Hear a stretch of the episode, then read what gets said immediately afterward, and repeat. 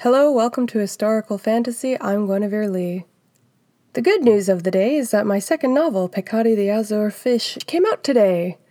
The bad news is that unfortunately I won't be able to have a proper book launch. So, to celebrate the release of the ebook, I thought it might be fun to do an audio recording of the first chapter. If you haven't read Orope the White Snake, the first book in the series, The Whispers of the Gods, don't worry. This is really a standalone chapter. The POV character in it is a new character to this novel. The kingdom itself was briefly visited in the first novel by Tersh, so you can listen to this without any worries of spoilers. So let's get started. Peccato the Azure Fish by Guenevere Lee, as read by the author. The Princess of the Mountain, stoke the fire. The cold bit at her bones. On mornings like this, she awoke feeling as though something had gnawed on her joints while she slept. Sometimes she dreamt of the gnashing teeth coming at her in the dark. She would awake to find she'd thrown her blankets off and lay shivering, alone in the black night. Princess, the sweet voice spoke beside her. Kisara looked up through the dim light of her private chambers to see the bright young maid holding a tray of warm bread and lumpy yogurt in a wooden bowl. Kisara scowled at the rosy cheeks and tiny red nose. Her bright almond shaped eyes seemed to beam in the cold. On the table, she ordered. And before the girl had even set the tray down, she snapped, Help me sit. The girl's smile didn't waver. This was her second year serving the princess, and she knew what to expect from her mistress. She placed the wooden tray down on the small table along the wall and then opened the wood shutters in the cold castle walls to let in more light before returning to her bed to help Kisara sit. She let out a deep groan as the girl let Kisara use her arm for leverage, pulling herself up to a sitting position. When did my body get so stiff? She wondered every morning. She had been young once. It hadn't always felt like this, even on the coldest winter mornings. It was nearly spring, Drips of water fell off the icicles lining her windows, which were cut in the black stone of her walls. But the cold was still debilitating. She could still recall what it had felt like when she was a girl on mornings like this, ecstatic to go out and play in the snow, marvel at the tiny snowflakes, and lick the icicles.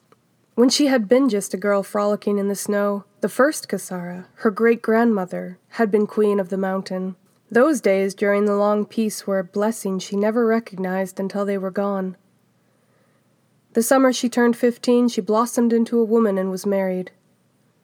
That was the summer the queen of the mountain had marched her armies to the walls of Hatute, and the mountains had only known blood and cold ever since. My new dress, Kisara croaked, pointing to the wardrobe as the young girl began to fetch the princess's clothes for the day. The dress had arrived the day before. It was a lovely dark forest shade, made from the finest wool, copper moon stitched on the long sleeves, and a collar lined with warm mountain lion fur. The girl helped her stand and dressed her. Kisara tried to remember the girl's name. She was always forgetting names these days. But the girl reminded her of her cousin, Alasia. That's why Kisara had kept the girl on. Even though her bubbly attitude sometimes made Kisara want to throw her from the tower window. Finally dressed, she sat at her table and let the girl brush her hair as she broke her bread, mixing it into the honeyed yogurt. Her hair had been as shiny as copper once, but now was nothing more than wispy strands of snow white. She hated to see her reflection, always expecting to see the young girl she had been on her wedding day, not the wrinkly woman who had lived through fifty six years of civil strife. Tell Perithos I will see his new invention at midday. Kisara spoke with her mouth full of bread. Before then, I must see my cousin. Kisara pushed her tray away, finished. Yes, Princess, the girl said, taking the tray and leaving the room with a bowed head. It was easier to call the five sisters her cousins, even though they were very distant cousins at this point. The five sisters were all the direct descendants of five real sisters, the daughters of Nessa, the first queen of the mountain. Each one was given reign of one of the five western valleys still in their control, the eastern valleys having fallen to the usurper kings in Hatute.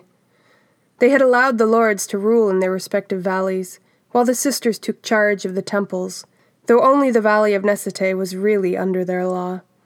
This was how the women had managed to keep their hold of the throne for over a century. The cousin she was going to visit that morning was the youngest of the five sisters. She left her chambers, the largest in the castle, and made her way down the curved stone walls filled with guards carrying large swords and sharp spears. The castle had been built like a maze with twisting passages, countless dead ends, and secret chambers hidden behind tapestries and stairways. She knew each stone as though she had placed it there herself. When the last siege on Hatute had failed to take the city back over two decades ago, they refortified Nesete, and the five sisters spent an increasing amount of time living in the palace with her, rather than in their own valleys. They said it was to help defend their queendom, but she knew the truth of it. It was her throne they wanted, the throne one of them would get, because she was an old woman. Her husband, Elelti, had died years ago, and she had never produced a living heir. It was the price of the moon god. When men still ruled Nesete, her father forced Nessa to marry the king under the mountain, Haturgus, hoping to unite the torn kingdom. But Haturgus was a cruel brute, and instead of the sons Haturgus desired, Nessa gave birth to five girls. They say she conceived many sons, but willed them to shrivel and die. The moon god did this so the true monarch, the queen, could rule the mountain. They say Haturgus burned her alive for the crime. Haturgus spared the five girls for fear of being cursed by the gods, sending them to be raised in the moon temple. She didn't know why the moon god chose her to pay her great great grandmother's debt over a century later. The moon god and temple was still dear to her, even after being away from it all these decades and bearing its curse. As tradition, all the girls destined to become one of the five lived there from the time they were nine until their thirteenth year, just like the first Kisara did before winning her throne back from the usurper. Kisara had been there the same time as the sisters Hozessa, Alasia, and Muessa. They had been as close as real sisters. Muessa had been the oldest, but Kisara had been the leader of their group. She was the one who would be queen one day. They were all dead now. Huzessa had died last winter. Kisara had been convinced she herself would pass this winter. But now that spring was here and she had survived the ice, perhaps she would survive another year. I will never live to be queen, she thought bitterly. Her mother would turn ninety years old next summer. The queen was delirious with age always confused and hardly ever strong enough to walk across the floor, let alone rule. But so long as she drew those raspy breaths, she would be the queen of the mountain.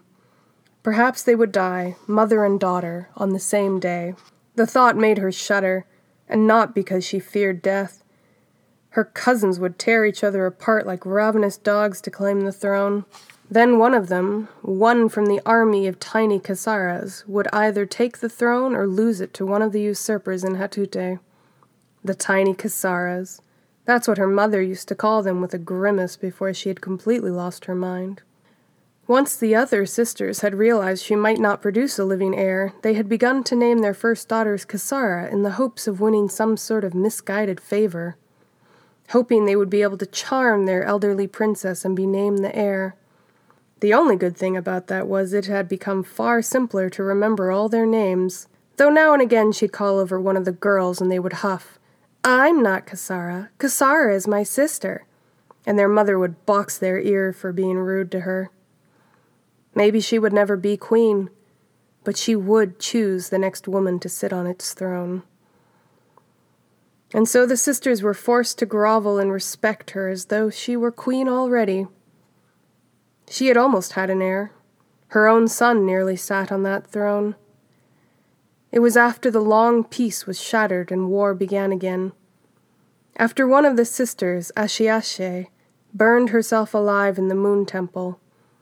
It was after her grandmother ordered the execution of her own sons, furious with her younger brother for trying to steal her throne, decreeing that no man would ever inherit the crown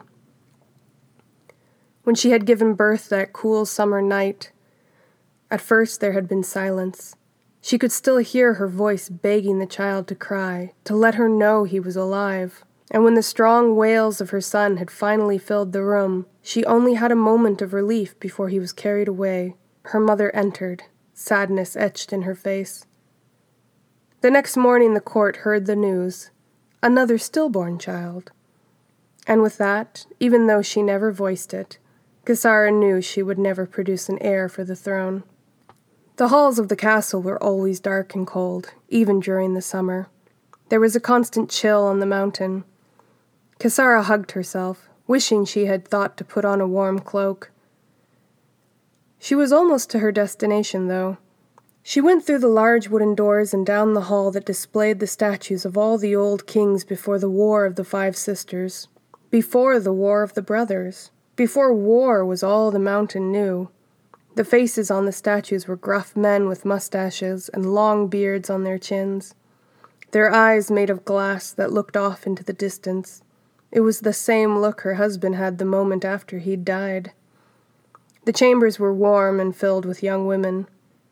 One of them was reclining on a soft chair, being fussed over by everyone. It was still early, but everyone had come to call on her first thing, to congratulate the young woman. Sister Kisara, the princess greeted her namesake, and everyone bowed their heads as she entered. This Kisara, one of the five sisters, had held the position her entire life, her mother having died in childbirth. The girl was in her twenties now, with long black hair that hung in a thick pleat over her shoulder. On her forehead now she wore a simple crown with a topaz eagle on it. Until she wore her own crown, this young Kisara and the other three sisters technically had power over her. She couldn't describe the sensation that suddenly overcame her as the young girl laughed. The topaz on her forehead glinted, and her pale, delicate hand fell onto her stomach where her baby had begun to grow. The Queen sends her fondest congratulations, Kisara said kindly enough, though she knew her smile looked more like a wince. And you, sweet cousin? Zidewa asked from the corner of the room. Kisara turned to Zidewa, another of the five sisters, Muesa's daughter. She and Muesa had been pregnant at the same time and had spent days imagining how their daughters would grow together and be like sisters. That was the first daughter she had lost. Zidewa was well into her fifties. Her hair revealed streaks of dark gray and white, but her eyes were still dark amber and intelligent. Her crown bore an eagle as well, but hers was made of copper. I am overjoyed, Kisara spoke through gritted teeth. May you give birth to the happiness I was denied. With that out of the way, Kisara had to go around and give a polite hello to everyone assembled. There were children running around the room playing, their mothers gently reminding them to stay away from the lit fire pits under the open windows. There were no men. They would be with the proud father to be. Kisara hoped she would have a son. It would be one less person to line up for her crown. She left before any other ladies arrived to whom she would have to smile and be pleasant. She instead made her way to the throne room. It was the oldest part of the castle. A king had built the great hall, but they called it the Queen's Hall now all the same. A statue of the first Kisara stood at its doors. It was the same place the real Kisara had stood when her father ordered her to walk naked through the city to exile. The walk that caused the riot that ended with Kisara returning to this same room to sit on the throne for the first time. It said she was still naked as she sat on the stone chair and was given her crown. The statue was not naked, though. It depicted a woman wearing the scale armor and leather jacket of a soldier a helm bearing the symbol of a triangle encircled by a gold band, and holding a sword aloft. Kisara went out of her way to go through the main entrance, wanting to see Queen Kisara's face. She saw herself in the woman's strong jaw and small eyes. The Queen's Hall was mostly empty, save for a few guards. She walked down the hall, staring up at the high windows that let in very little light. Most of the light came from the torches and fire pits along the walls. At the end of the hall was a dais, five stone thrones set in a line. The one in the middle was far larger and grander than the others, though. She walked up the stone stairs and sat in the middle, the queen's throne, feeling the cold stone cool her skin and wanting to dig her nails into it and scream how it was hers. Princess, a man spoke and Kisara turned to see the singer. He looked like a young man to her, although he was nearly fifty. He had a smooth face, almost beautiful, without a single hair. His body was thin and lithe, his fingers long and delicate. He had been a eunuch from birth. He held a small square harp under his arm. Kisara smiled at the man, her face softening. Sing for me, she commanded gently. What song shall I sing? he asked, taking a seat on the steps. Looking up at her with smoky topaz eyes, eyes like her husband, Alelti, had had. Sing of the walk, sing of the day my great grandmother won my crown. She purred, and the singer smiled. He began immediately, his eyes closed, but his fingers still managed to find every note flawlessly. His voice was soft and high like a bird's. That voice had moved her to tears many times. The long winter had passed, and with it the king's son.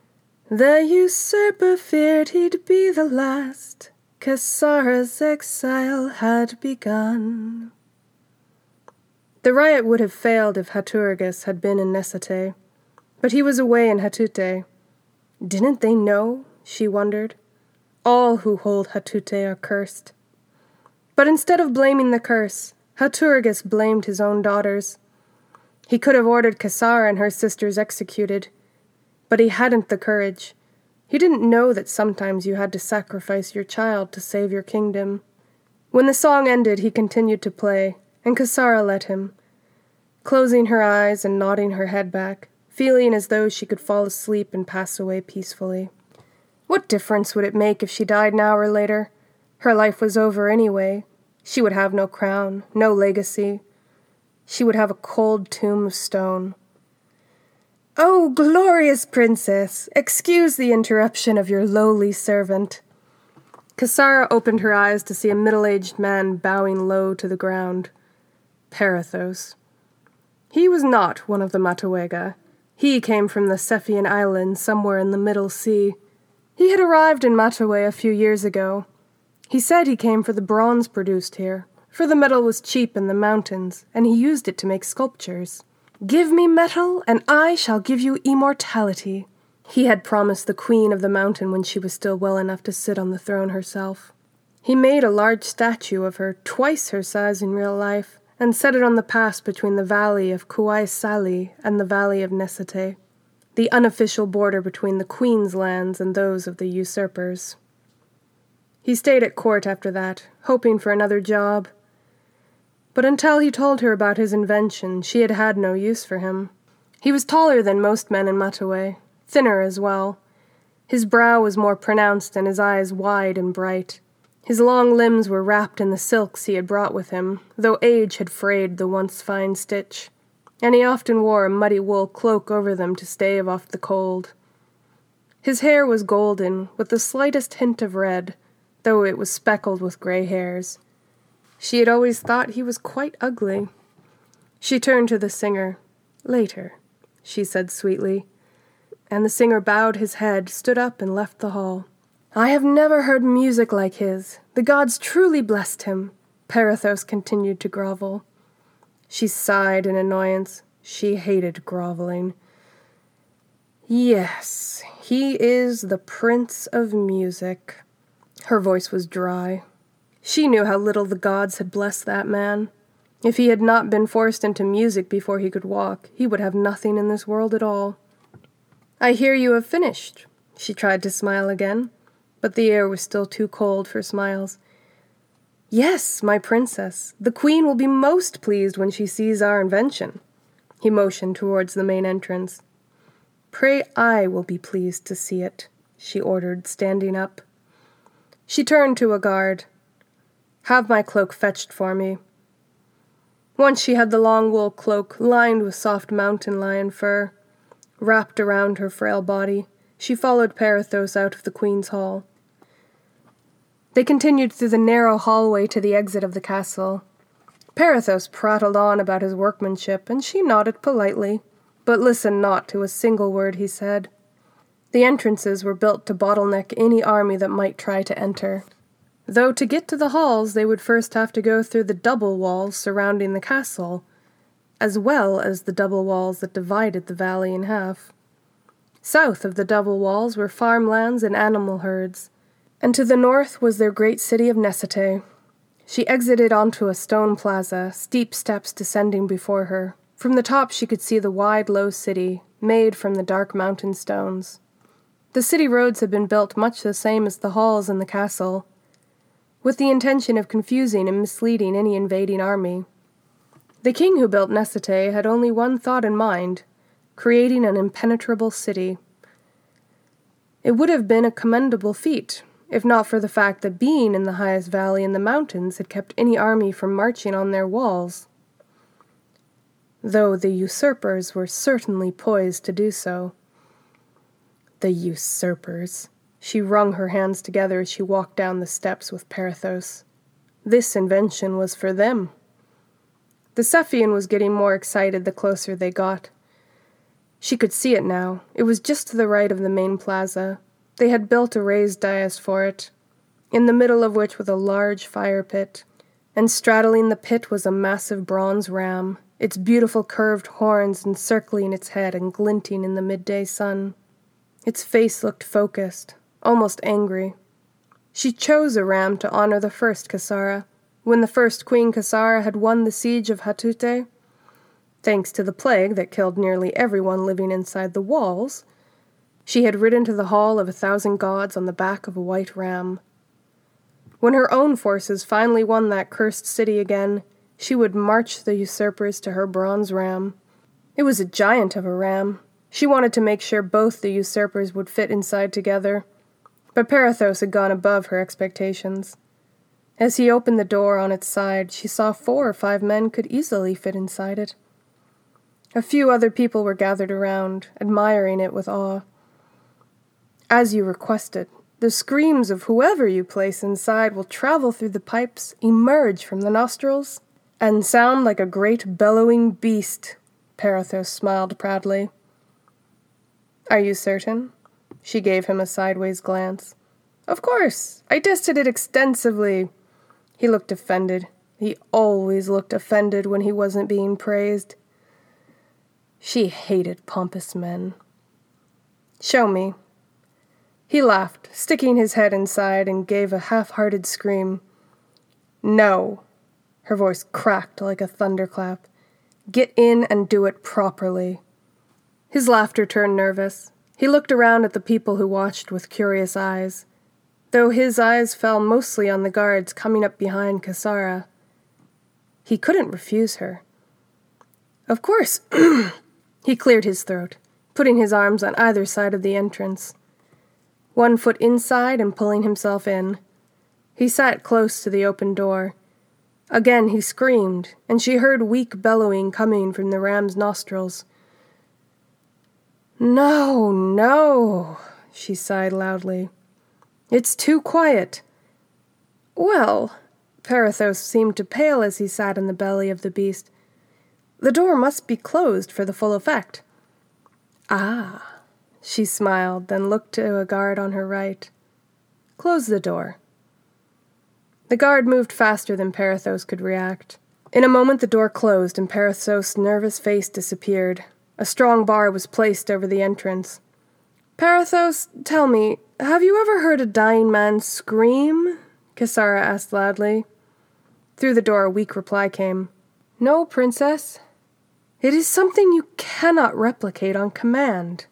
You, she pointed to the same guard, light the pyre. Princess? Perithos called, perhaps not having heard her correctly. The guard crouched beneath the ram, and for a moment she had the image of a kid suckling at her mother's teats. Would that rams were women, she thought weakly. But perhaps this ram was not a ram at all. Suppose it looked like a male, but inside lay the womb of a female Inside, Perithos would be nestled much like a baby. The light of red fire began to dance underneath the ram, and the guard stepped back. Everyone backed away as the fire grew. Both worry and excitement etched on their faces. Without thinking, Kisara placed her hand on her belly, much like the young Kisara had that morning. My baby's burned inside me. she whispered to the wind. Banging came from inside the ram. Princess? Princess! Perithos called as the fire grew, reaching so high that it blackened the ram halfway up its hinds. Perithos screamed, and the ram bellowed. She frowned. It was still too quiet. Stoke the fire, she said quickly, her hand digging into her dress and gripping the skin beneath it, stabbing into her useless womb. Cry for me. And then it happened. The moment when Perithos realized Kisara did not intend to open the door, and his death rattle came screaming out of the ram, converted and changed into a monstrous bellow. She looked around at the expectant faces, eyes wide with terror, and she felt the smile creep across her face. She realized this was the first time she had felt warm in years.